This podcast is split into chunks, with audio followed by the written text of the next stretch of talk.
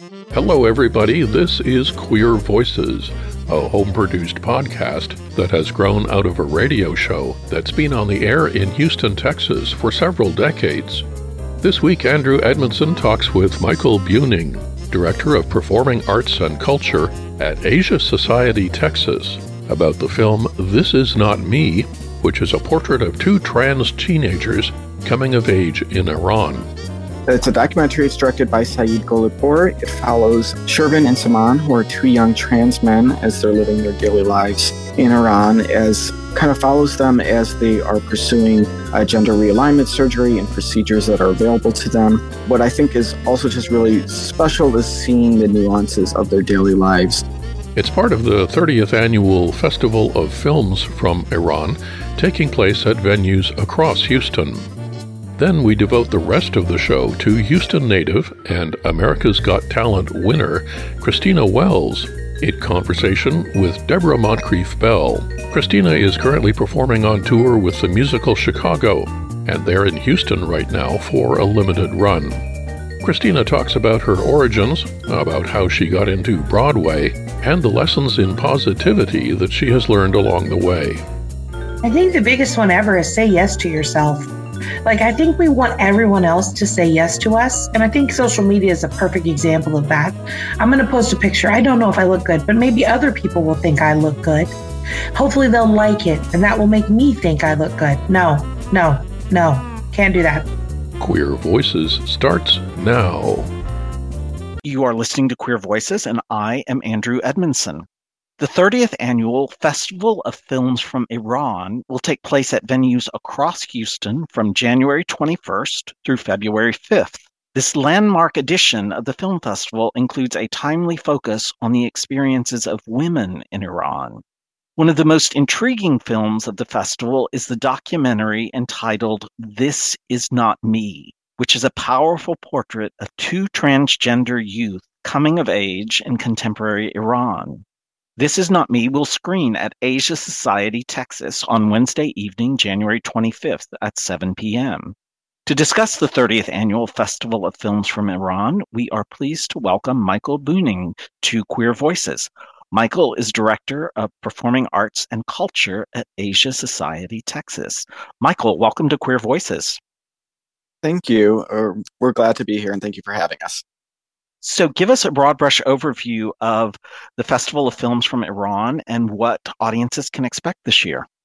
As you mentioned, this is the 30th year of the Festival of Films from Iran. Uh, we're very excited about it. It's a special year and a really special focus. This timely response to the women life freedom movement that's taking place right now, with films focusing on political activism and experiences of women in Iran. Some highlights include the opening night, a very special appearance by the legendary actress Shohreh Aghdashloo. She will present her feature film debut from 1976, Chess of the Wind. Many people probably have seen her and know her. She's appeared in a lot of different movies, including many movies here in the US. She was nominated for an Academy Award with The House of Sand and Fog a few years ago. We also some other films that are going to be screened are No Bears, which is the latest film by the director Jafar Panahi, and then there will be some additional films of his screened at Rice Cinema. There's some films by some emerging filmmakers, Destiny and The Apple Day at MFAH. And of course, we are very excited to be screening the documentary This Is Not Me at Asia Society. And I was reading in the New York Times, their film critics were selecting films that should be nominated for Best Picture. And the film that you mentioned, No Bears, was one selection that they spotlit. I'm excited that we'll get to see that mm-hmm. acclaimed film here in Houston. But tell us about the documentary, This Is Not Me.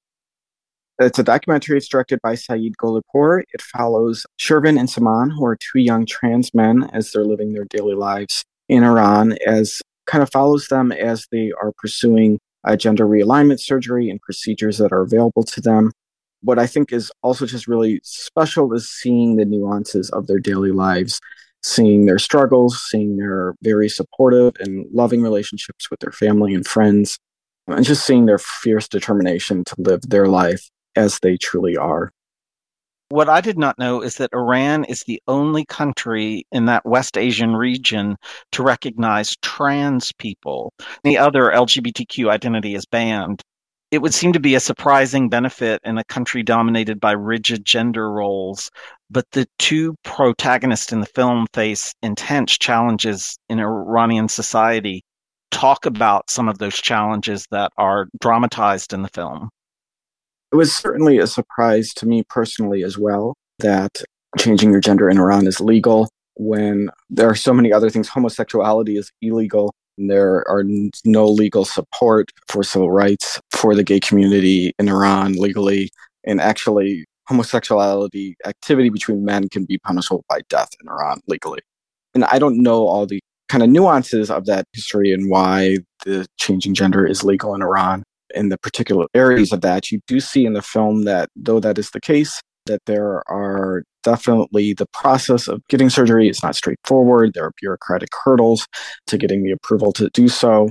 One of the people in the film looks into opportunities to go to Europe instead of that. So there are definitely the struggles within society, the pressures that they face. We particularly see that with Shervin and Saman with their school. They're required to wear headscarves, even though they don't uh, identify as women. It's something that really frustrates them, and you see that throughout the film. Following the film, there will be a post screening discussion with Shervin Saman and the director. They will be joining in via Zoom. And I think that will be a great opportunity to speak with them and learn a little bit more about their, their situation in Iran. And you've also enlisted some people from the trans and non binary community in Houston to participate in events. Can you talk about that? So that discussion that will be following it will be moderated by Joel Espute and Ian Haddock from the Normal Anomaly Initiative here in Houston. So we're really excited and thrilled to have them be a part of this and to be leading this conversation. Um, it was really important to us um, that this discussion illuminate not only the experiences of Shervin and Saman and for them to be able to tell their stories, but also to facilitate this kind of cross-cultural dialogue between our community here in Houston uh, particularly the transgender community and the people, uh, the artists who made this film and took part in, in making this film. Um, and hopefully, it gives an opportunity for people to share their experiences and stories. And if you've just joined us, we are speaking about the new documentary film from Iran, This Is Not Me, which offers a powerful chronicle of two transgender youth coming of age in contemporary Iran. It is part of the 30th annual Festival of Films from Iran, which will take place at venues across Houston from January 21st through February 5th. Michael, switching topics slightly, I love Asia Society Texas. I'm actually a member of your organization. For mm-hmm. those who haven't visited your gorgeous museum, can you talk about the history of Asia Society Texas, its mission, and some of the key programs that you offer for the Bayou City? This kind of what I was just talking about with that dialogue, I think really builds into what our mission is with Asia Society, and that is to build multicultural bridges of understanding between Asia and the West and we really believe in the strength and beauty of diverse perspectives, the power of art, dialogue, and ideas to build friendships, better understand one another, and combat bias and build a more inclusive society. Asia Society is actually part of a global organization. There's 13 centers throughout around the world. Texas Center was established in 1979, and our building opened uh, 10 years ago in 2012. We're on Southmore Boulevard in the Museum District. Uh, it's a beautiful building. If you haven't been here already, if any of your listeners haven't, I definitely encourage uh, them just to visit for that alone. It was designed by Japanese architect Yoshio Taniguchi. It's really an architectural landmark for Houston. Um, we have a great cafe there as well too. Um, but our programming inside the building focuses on four key areas of art, education, performing arts and culture, and business and policy. We do all sorts of different programs for all ages. We do present world class exhibitions. We do talks with leaders and influencers from, it can include just in the past year, Indra Nooyi, uh, Michelle Zauner of Japanese Breakfast. We do uh, dance, music, theater performances with both local, national, and global talent. We do classes and summer camps. And we do uh, food programs that are a lot of fun and big festivals like our annual night market and Asia Fest. So, looking ahead in the next few months, I know you have a very vibrant schedule of films, concerts, and performances. Maybe highlight three or four events that you think might be of interest to our audience. Coming up, I just mentioned our festivals, our annual Lunar New Year festivals on January 28th. It's a big fun event with performances, dance, and music, food, a lion dance. Um, on February 2nd, we have a women's leadership series, and the next talk in that series will be on Asian American women in law. Um, in just a couple of weeks, we will have a big exhibition opening of works by contemporary Chinese artists. And then something I'm super excited about at the end of March, on March 24th and 25th, uh, we will be presenting the world premiere of a new ballet by Nao Kusuzaki of the Houston Ballet uh, called Genji. Uh, it was commissioned by us. It's a contemporary take on the classic Jap- Japanese novel Tale of Genji. It's going to be beautiful um, with uh, dancers from the Houston Ballet. Thank you, Michael, so much for making time to talk to us. We have been discussing the 30th annual Festival of Films from Iran, which will screen across Houston from January 21st through February 5th. Venues include the Museum of Fine Arts Houston, Asia Society Texas, and Rice Cinema the documentary This Is Not Me screens Wednesday, January 25th at 7 p.m. at Asia Society, Texas, which is located at 1370 Southmore Boulevard in the Museum District. For more information about This Is Not Me, you can visit asiasociety.org forward slash Texas. This is Queer Voices. This is Deborah Moncrief Bell, and I'm trying not to go all fangirl here because I have the delight of speaking with my favorite diva, Christina Wells. The 13th season of America's Got Talent, she was a contestant. And I just happened to see this beautiful woman with this incredible voice, and I took notice. And then they say, she's from Houston. And then they say she's a lesbian. And I'm like, oh my goodness, how wonderful. A little while later, a couple of years later, I actually got to meet Christina. And since then, she has shared her talent and her wonderful personality with Houston and the world in so many ways. So we are delighted to talk to her about something really exciting, which is that she will be here in Houston in the role of matron Mama Morton in the 25th anniversary production of Chicago. It's going to be here January 31st through February 12th. Christina, there's just so much we can talk about, but let's go down the path a little bit. You were told time and time again that you can't for one reason or another. And your response was, Why can't I? So, what are some of the things that you were told that you couldn't do that you proved people wrong? Well, first, I want to say thank you so much for that introduction. It was wonderful and I appreciate it immensely. Um, I think the biggest thing was when I was younger, like, I just, have always had a really big personality. I've always been really loud, very opinionated, very bold in my choices of what I wear and how I present myself to the world. And from a very young age, I was told that I would need to stop doing that, uh, that I would need to minimize, you know, the word shush was used often. Um, even speaking, my voice kind of fills a space. I learned really early on that people I guess they don't want you to take up so much space. Like the consensus as a woman is I should be quieter. I'm five foot nine almost, and I've always been this tall. Like I think I've been this tall since I was 10 and a half, 11 years old. And so I've just always taken up a lot of space. And it was constantly like minimize, make it smaller, make it quieter when it came to singing. I've always had a really soulful voice, even when I was a young kid. And, you know, you have to find the place where your key like fits in the lock and it took me years to find that place where my voice fit in the lock and unlocked the door to me having the opportunity to sing. And when I was younger, it just, it didn't fit in the world I was living in. So a whole lot of no's, a whole lot of, I always say people wanted me to sand down all of my unique edges.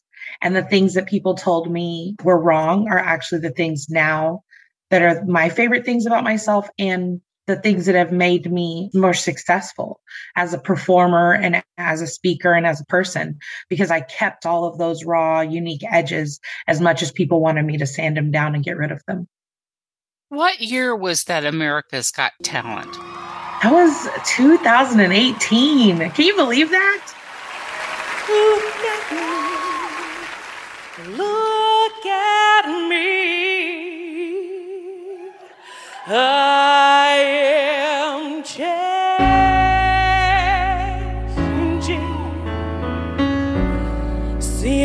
everything so clear. I'm changing. So by then, you had already been a Pride superstar. You have a career as a registered nurse and worked in healthcare, especially in COVID, you came back from much of your theatrical work and worked again because it was so crucial what got you to venture out again? Because you had this big rejection when you auditioned for Astroworld back in the day after doing this rousing audition and having everyone give you an ovation, but you didn't get the part. And it was because you were a person of size. That must have been very hard. Yeah, that was 1995. I was 19 years old. You know, I always joke and say I'm way fatter than the fat I was then.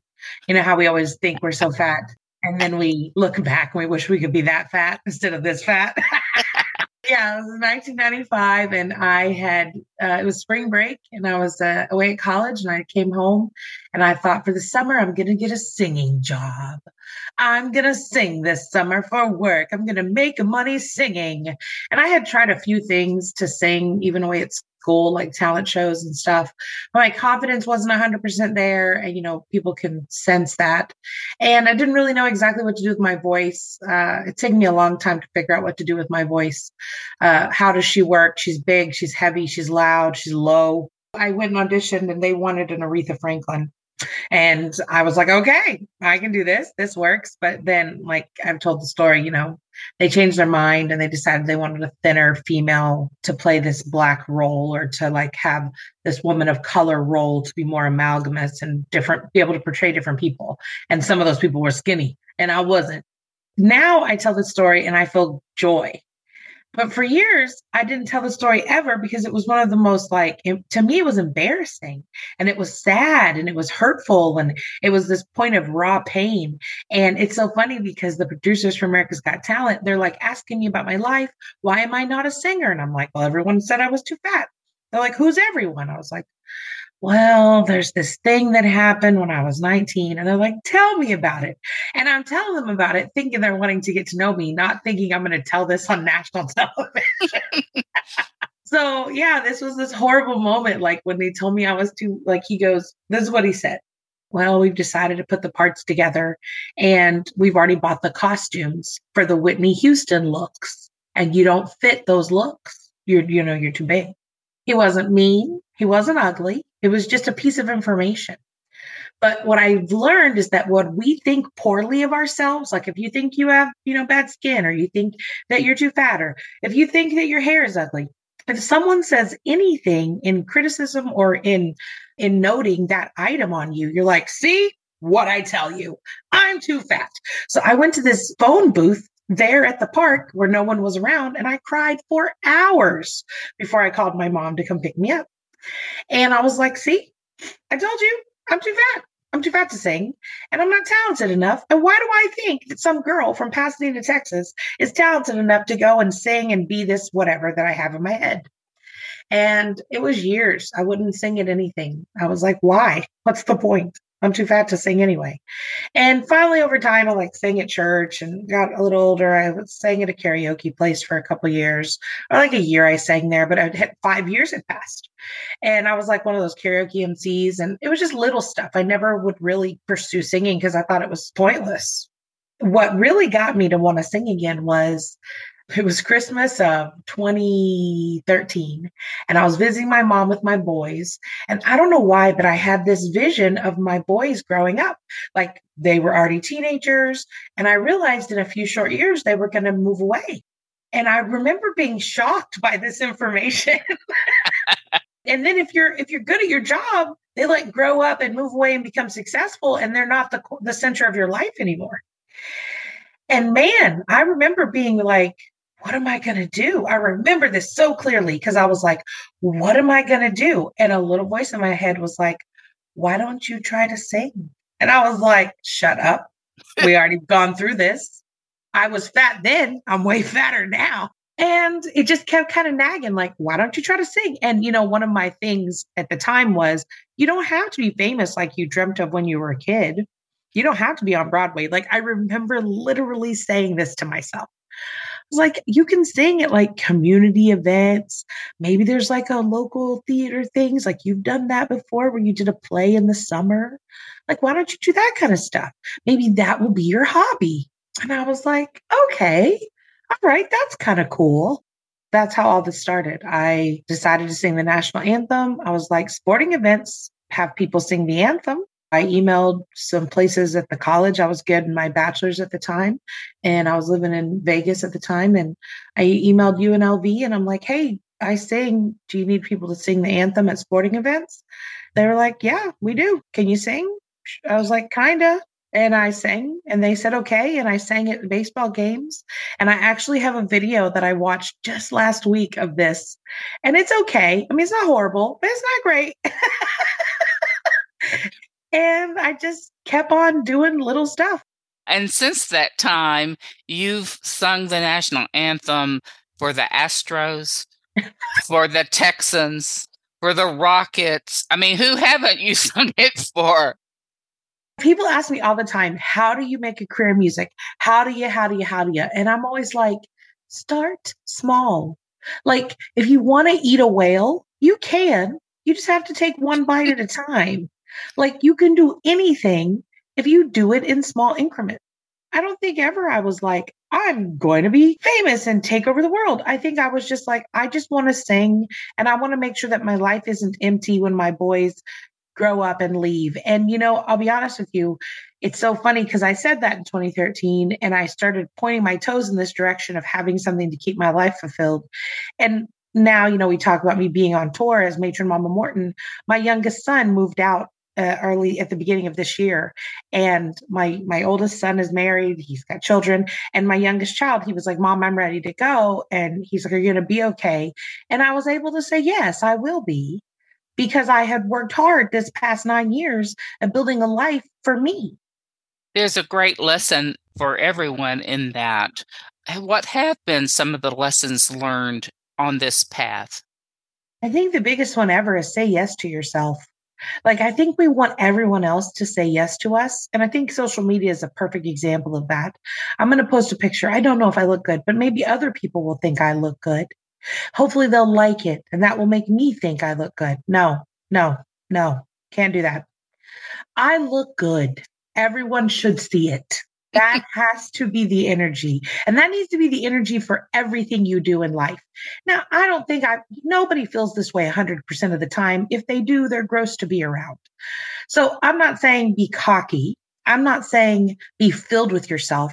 I'm saying like yourself like the things you do.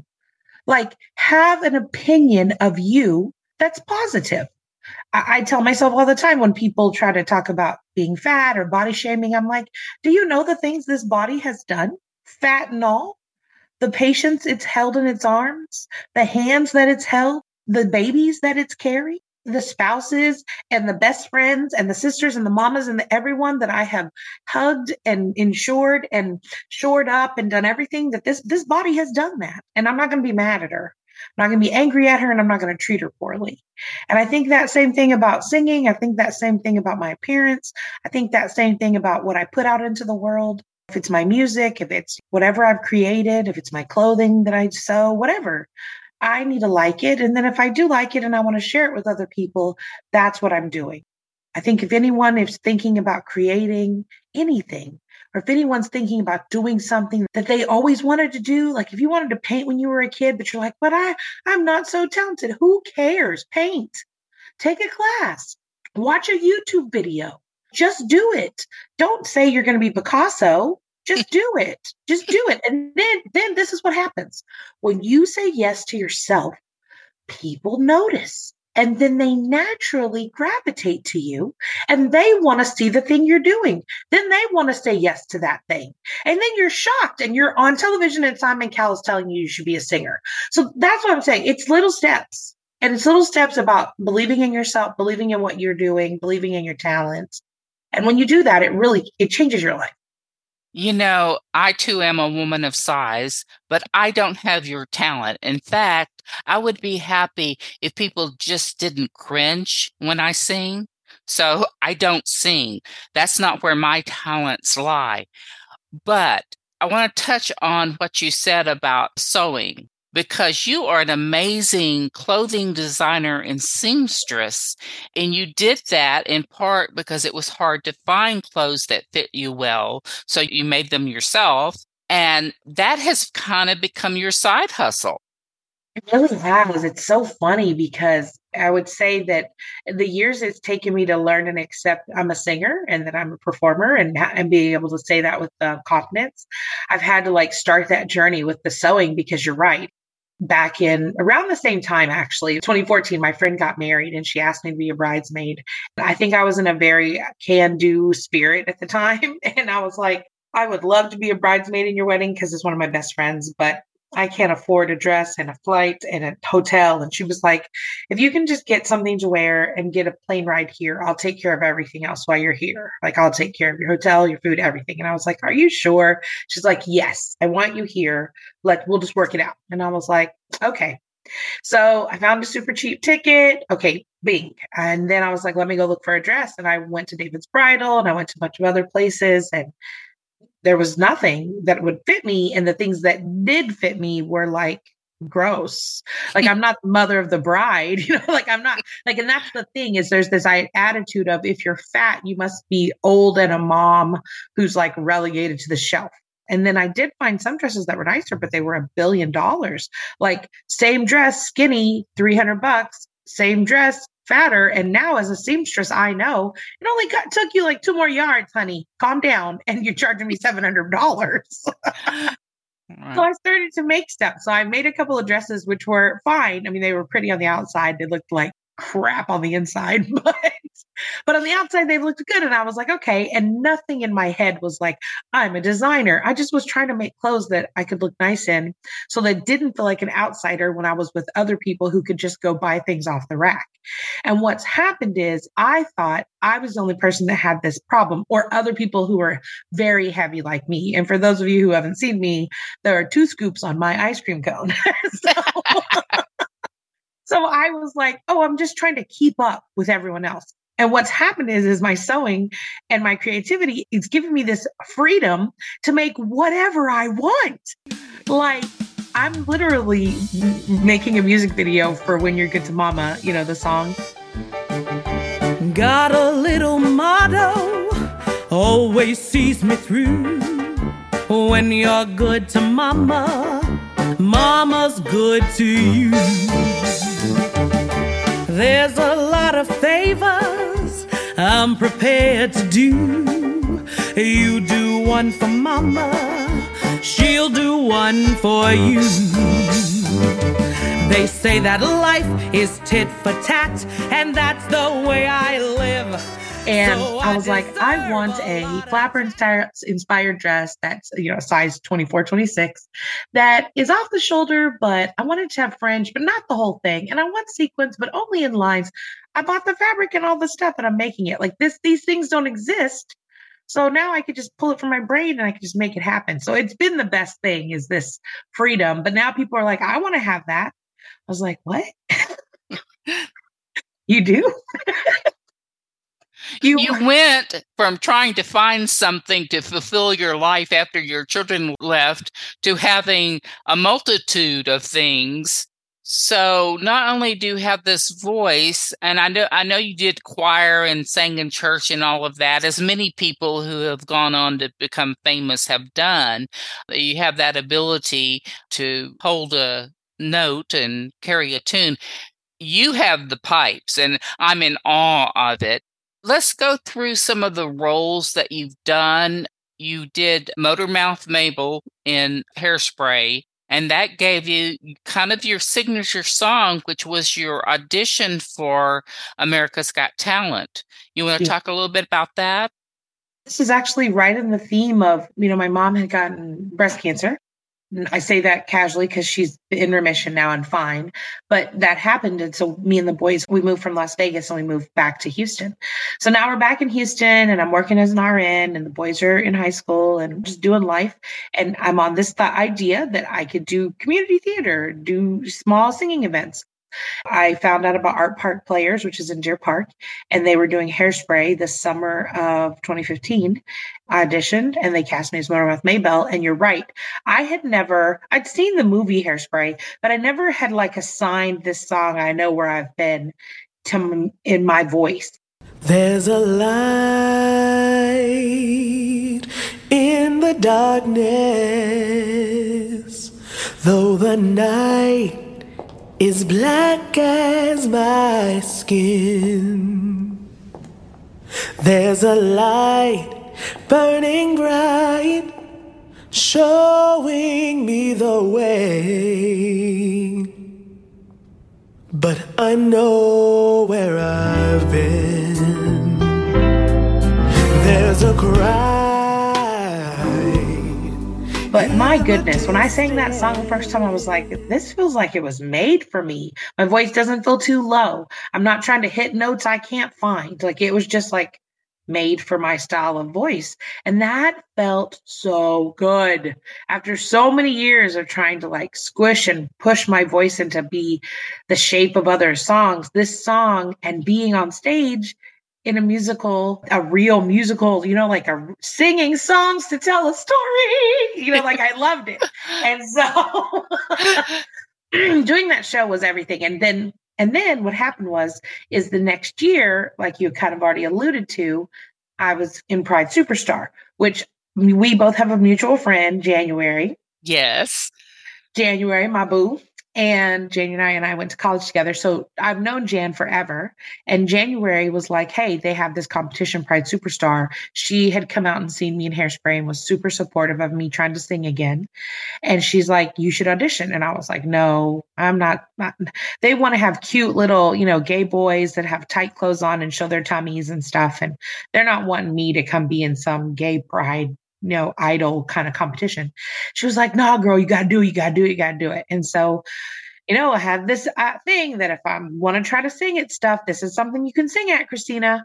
And so I, I went and auditioned and it was so crazy. I won the competition. so the prize from the competition, and this is literally like, think about this summer of 2015, I do this show and I find this song. Summer of 2016, I audition randomly for this competition and I win it. The prize was $2,000 at a music studio, Ton Trong. If you know him, he has a studio that he does. That was my prize. So I go to him and I'm like, what should I sing? And this is again, learning yourself. I was there for two days. The first day, I tried to sing this song called Spotlight by Jennifer Hudson. In my mind, I should be singing pop music. I'm living under your right. This is my whole thing, right? And he's like, This is okay, but is there another song you could sing that maybe you know or feel more confident in? And my sister's like, You know, what about the song from the show? And I'm like, Nobody wants to hear me sing that musical theater song. Look, Look at how ridiculous.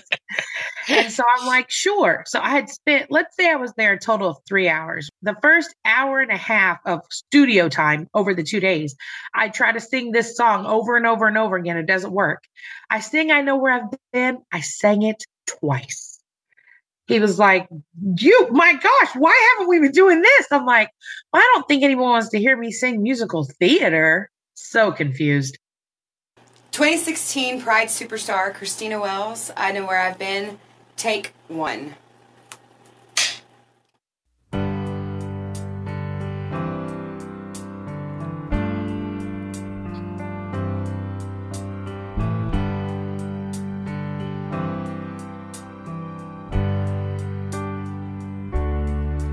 There's a light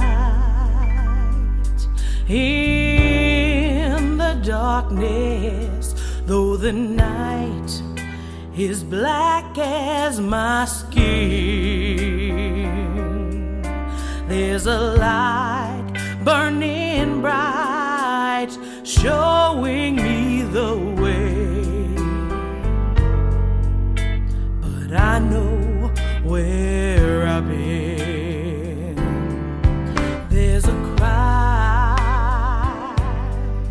that becomes this single that I have that I just am going to have. And in my mind, I'm like, I'm going to share this with my grandchildren one day. I'll have a recording of me singing.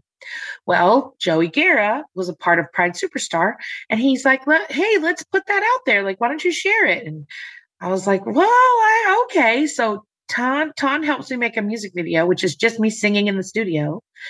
Joey releases it, and it goes viral.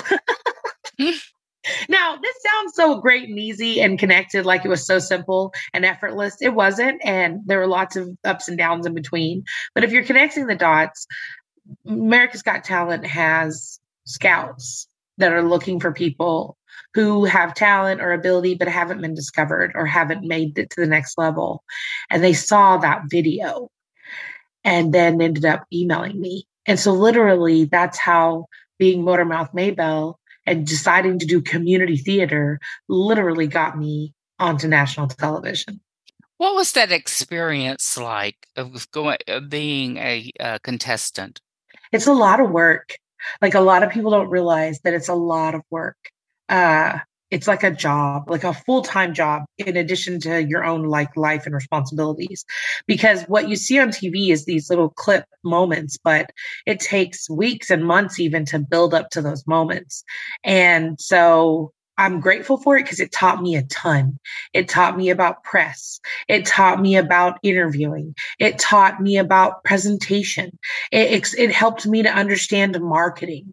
It helped me to understand like what it's like to be looked at by a whole lot of people. You know, America's Got Talent is in the top five of all, you know, of TV every year. So if the Super Bowl's number one, America's Got Talent is like three.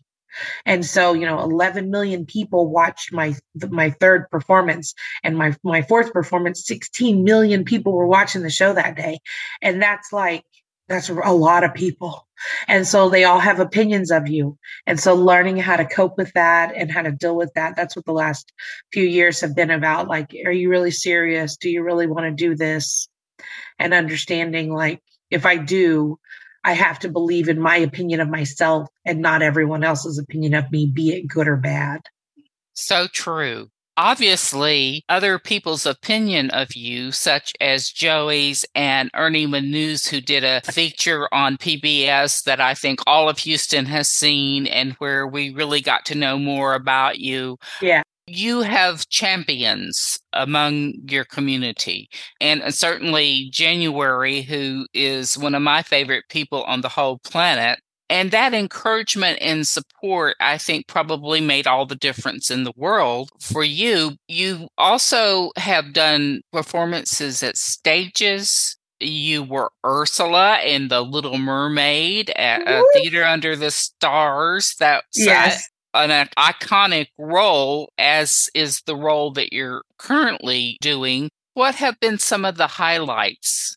Well, you know, whenever I was uh, 16 years old, you know, I won tickets on the radio to see South Pacific at the Hobby Center. I always thought that that was like a million miles away from me. You know what I mean? Like you sit in the audience and the stage and that opportunity feels so far. So whenever I was cast in, I was first cast as Sylvia in All Shook Up with Tuts, Theater Under the Stars at the Miller Theater. And then the next year I was Sour Kangaroo and Seussical. And literally standing on the stage and being in a show with Tuts was like such a big milestone in my life. But then when I was Ursula and I was at the hobby center, like me, standing on that stage. And you know, I say it all the time. So people are like, why do you say that? Because it's it's part of my identity. Like I felt like such a small town girl I, my race is ambiguous. What are you? Is what I get asked all the time. I'm half black, half white. I have this low voice and musical theater, you know, is this odd genre. When I was growing up, it wasn't like this cool, popular thing. These things that I loved so much now have all become popular. and I'm so grateful and happy. So to stand on the stage and be like they didn't paint me purple. They they had a very multiracial cast and getting to be my full authentic self. And I will tell you, I have a lot of feelings around this. I felt more Christina than I've ever being Ursula.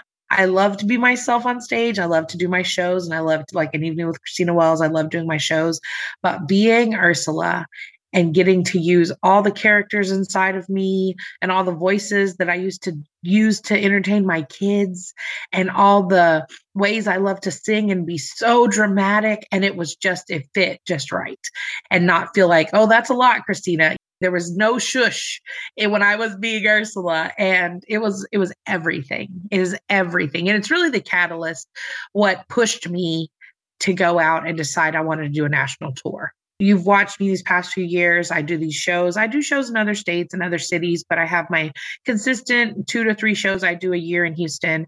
And I what I work always as an RN. That's my thing. Like I'm the nurse by day, singer by night. When I was in Ursula and it got canceled after 11 performances, The Little Mermaid, my heart was broken. Explain why it was canceled. It was canceled because of COVID. The show was so fantastic. We had had a little bit of COVID like in the crew, but it was in the outer edges and had been cap- encapsulated quickly. And we were fastidious, mask wearing, constant testing, like fastidious. All masked the whole rehearsal. And if you've never belted in a mask, it is an experience for us to get all the way 11 shows in. And this was the week of my birthday because my birthday is in December but yeah, so it was my birthday and it was just, I was uh, Ursula and it was all in the news and everyone was talking about it. And then the show got canceled. And, you know, a lot of times we take those like hard hits and we're like, see, I guess it's not supposed to happen. Or, you know, I guess, you know what I mean? Like you put your head down and you go back to your shell and you cry. And I was crying. I did a lot for a number of days. And then I was like, you know what I need? A show that doesn't end. how does one go about getting a gig such as being part of a national tour of a Broadway a anniversary production? I'm so glad you asked because I love to share this information. I, I feel like these types of opportunities can be can feel like they're being gate kept because it's just like magical. Oh, how'd you get on that gig? And they're like, oh, you know, my agent. And I'm just like, what? Okay, cool. Thanks for telling me. I'm going to tell you. So I do have an agent, wonderful agent out of Los Angeles named Firestarter Entertainment, and they're fantastic. The way it works is there's this thing called Actors Access, which is the way that everybody gets these jobs, even on Broadway. These jobs get posted and they're like, look like when everyone started talking about the Wiz. The Wiz is going to be coming out next year. The oh, reason wow. everyone knows is because they do a press release and then they start putting audition stuff up on this Actors Access. You don't have to have an agent in order to have an account on this on this website. You just have to have like, you know, of course, pictures and your sizes, right? Like people who are looking for, I always joke and call it the big black girl that belts. It's like my joke stereotype title for what I do. There's one in every show. We just talked about it. There's Motormouth Maybelle or Sour Kangaroo or Becky and Waitress. I didn't plan it. Like every show has this woman who comes out. She gives advice. She tells people, child, let me tell you what you should do, right? She, this is what she, this is what this character does. That is this, the type of character that I play most often. So when people are looking for that, they look it up and there I am. I'm, I'm, I'm one of many human beings that is femme presenting, that has the body type, can do the age range. Then nowadays, because of COVID, this is one positive of COVID. They do auditions online. They used to make you go to New York and stand in line outside of this place called Pearl, which is the audition place in New York. If you're listening to this, take notes because I'm giving you the secrets. So, so now you don't got to do that anymore. You can submit videos. And then I had callbacks on Zoom, like on Zoom so there's a whole story behind this where I decided to do this in December. And I'm like, I tell my agent, and my agent says to me, she goes, Well, then that means you're going to need it. Cause I told her I want to be Ursula or I want to be Motormouth Maybelle. okay. this is what I want. And she's like, Okay, well, that means you're going to have to audition for stuff you don't want. So people will see you and know you're out there for the things you do want. Best advice ever. Okay. So I auditioned for stuff that I didn't really want to be. All right. And if I'm being 100% transparent, Matron Mama Morton was not on my wish to be list. Like she, at the time, in my mind, I'm like, she's like some sort of pimp or she's out there shaking her boobs. And you know, that's not what I do. That's not my brand usually. I like being, you know, the mama figure that's like warm and consoling and sweet and kind. But Ursula and Sour Kangaroo were the villains. And I kind of liked it a lot, actually. I enjoyed it. They have more depth and better songs. Plus, I feel like the Christina still kind of shines through. So it's like it you kind of like this character because if you're like, oh, I like Christina singing, and then I'm Ursula, like I had a lot of people reach out and they were like, I was rooting for Ursula, and I'm like, boom, boom.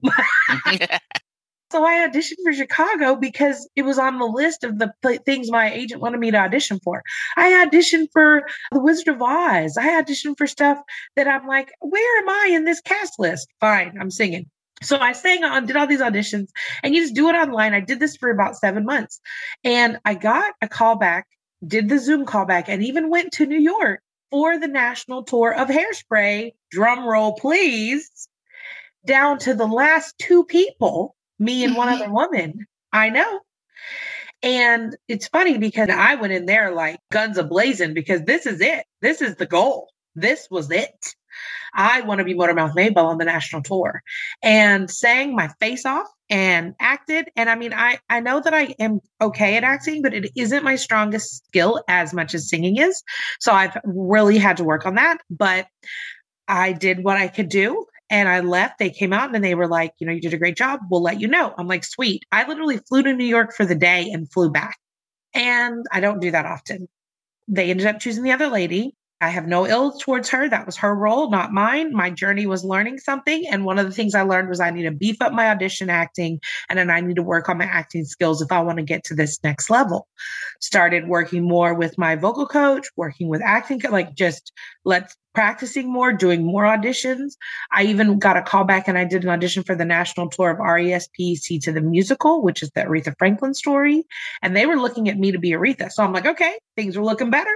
I'm getting better. Here we go. Here we go.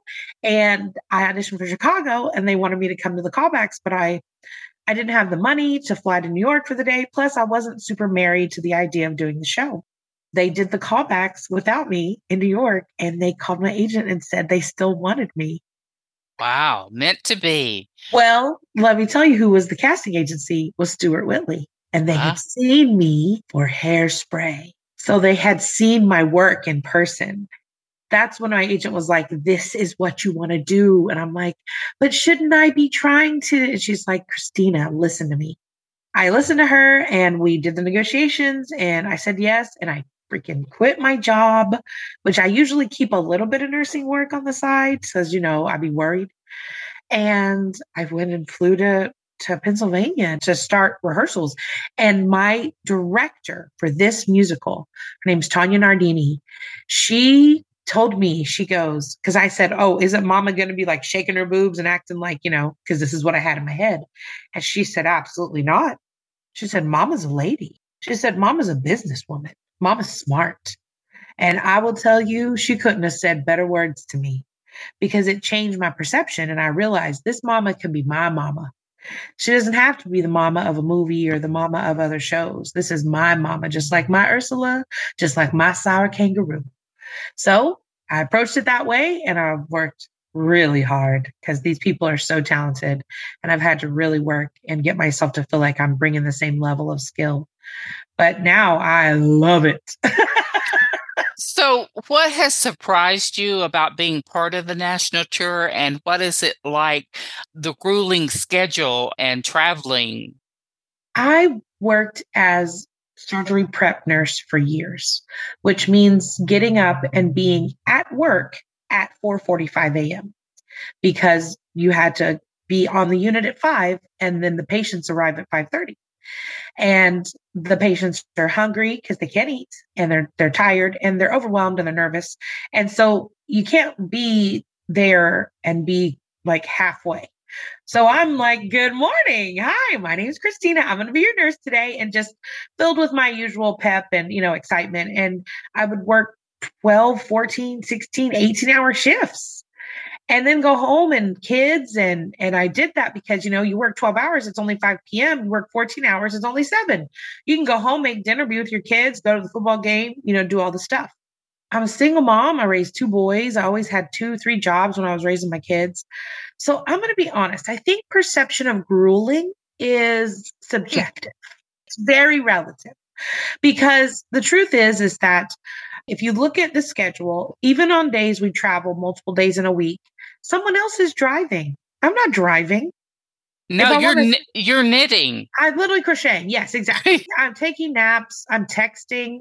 I'm comfortable. I have my pillows, my blankets. They help me with my luggage. And then when you work, air quotes, you log in or clock in if you want to say, let's say your call time is 5 p.m. and or even 6 p.m. because your show starts at 7 or 8. So I get there, you do sound check, my dressing room, everything has been moved from the last venue to this one for me. I set up my makeup, I put on my makeup, I warm up, and then I go out and I sing. I get to sing. I sing and I get to act on stage for thousands of people. And then at 10:30 they applaud. Yay, congratulations, yay. Then you change clothes and you go outside and all these wonderful strangers want to tell you how much they loved your performance. And all these plus size bodies are there to say they were so excited to see a plus size person on stage. And all these people who have different colors are like so excited to see people of multiple colors on stage. And I get to be the face of that. And then I go back to my hotel and I stay up till two because I'm hyped up. And I, you know, do projects on my computer and make probably more hats and beanies and crochet more stuff.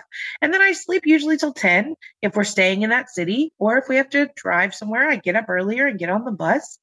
And I, I love it. And I think that anything can be hard if you view it as hard, and anything can be easy if you view it as easy. I pre plan my foods. I've had to plan for children and life for years. And so just planning for myself feels indulgent. It feels wonderful. It feels easy. I pre order stuff and have it delivered to hotels before I get there. I buy groceries from Walmart. I moved all my prescriptions to CVS because it's everywhere in the United States. I don't know. You just make plans. You make sure to have enough water. You sleep. I don't go out. I will say I do not drink alcohol. I don't do any party stuff and I don't attend places where there's a lot of volume because I am managing my voice and making sure that I'm giving a consistent performance every day. I do have like lines and boundaries, but I have a wonderful time and I love it you will get to see Christina Wells in the role of matron Mama Morton in the 25th anniversary of Chicago in Houston, January 31st through February 12th. That's at the Hobby. Is that correct? That's right, Hobby Center. And there you are again at the Hobby. It's been a joy speaking with you, Christina. I love you so much. And I'm just going to close off by saying this. She's here to entertain and to inspire the world with her powerhouse voice and her heartfelt message of love and hope. Christina Wells, thank you. There's a light in the darkness, though the night is black as my skin. There's a light burning bright, showing me the way. But I know where I've been. There's a cry in the distance. It's a voice that comes from deep within. There's a cry asking why. I pray the answer's up ahead.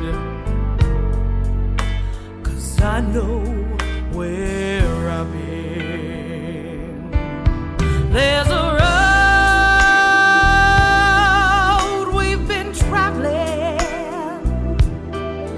lost so many.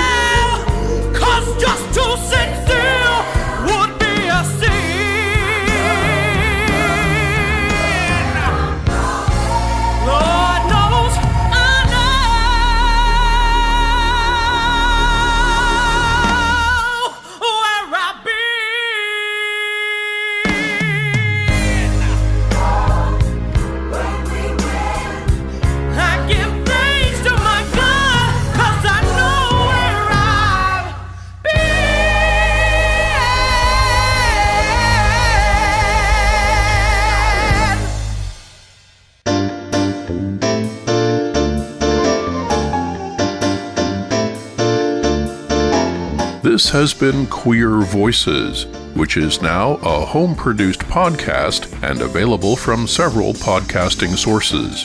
Check our webpage queervoices.org for more information. Queer Voices executive producer is Brian Lavinka. Andrew Edmondson and Deborah Moncrief Bell are frequent contributors.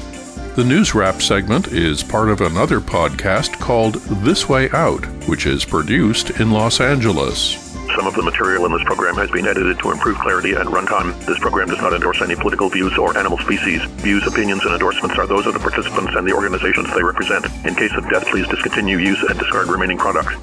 For Queer Voices, I'm Glenn Holt.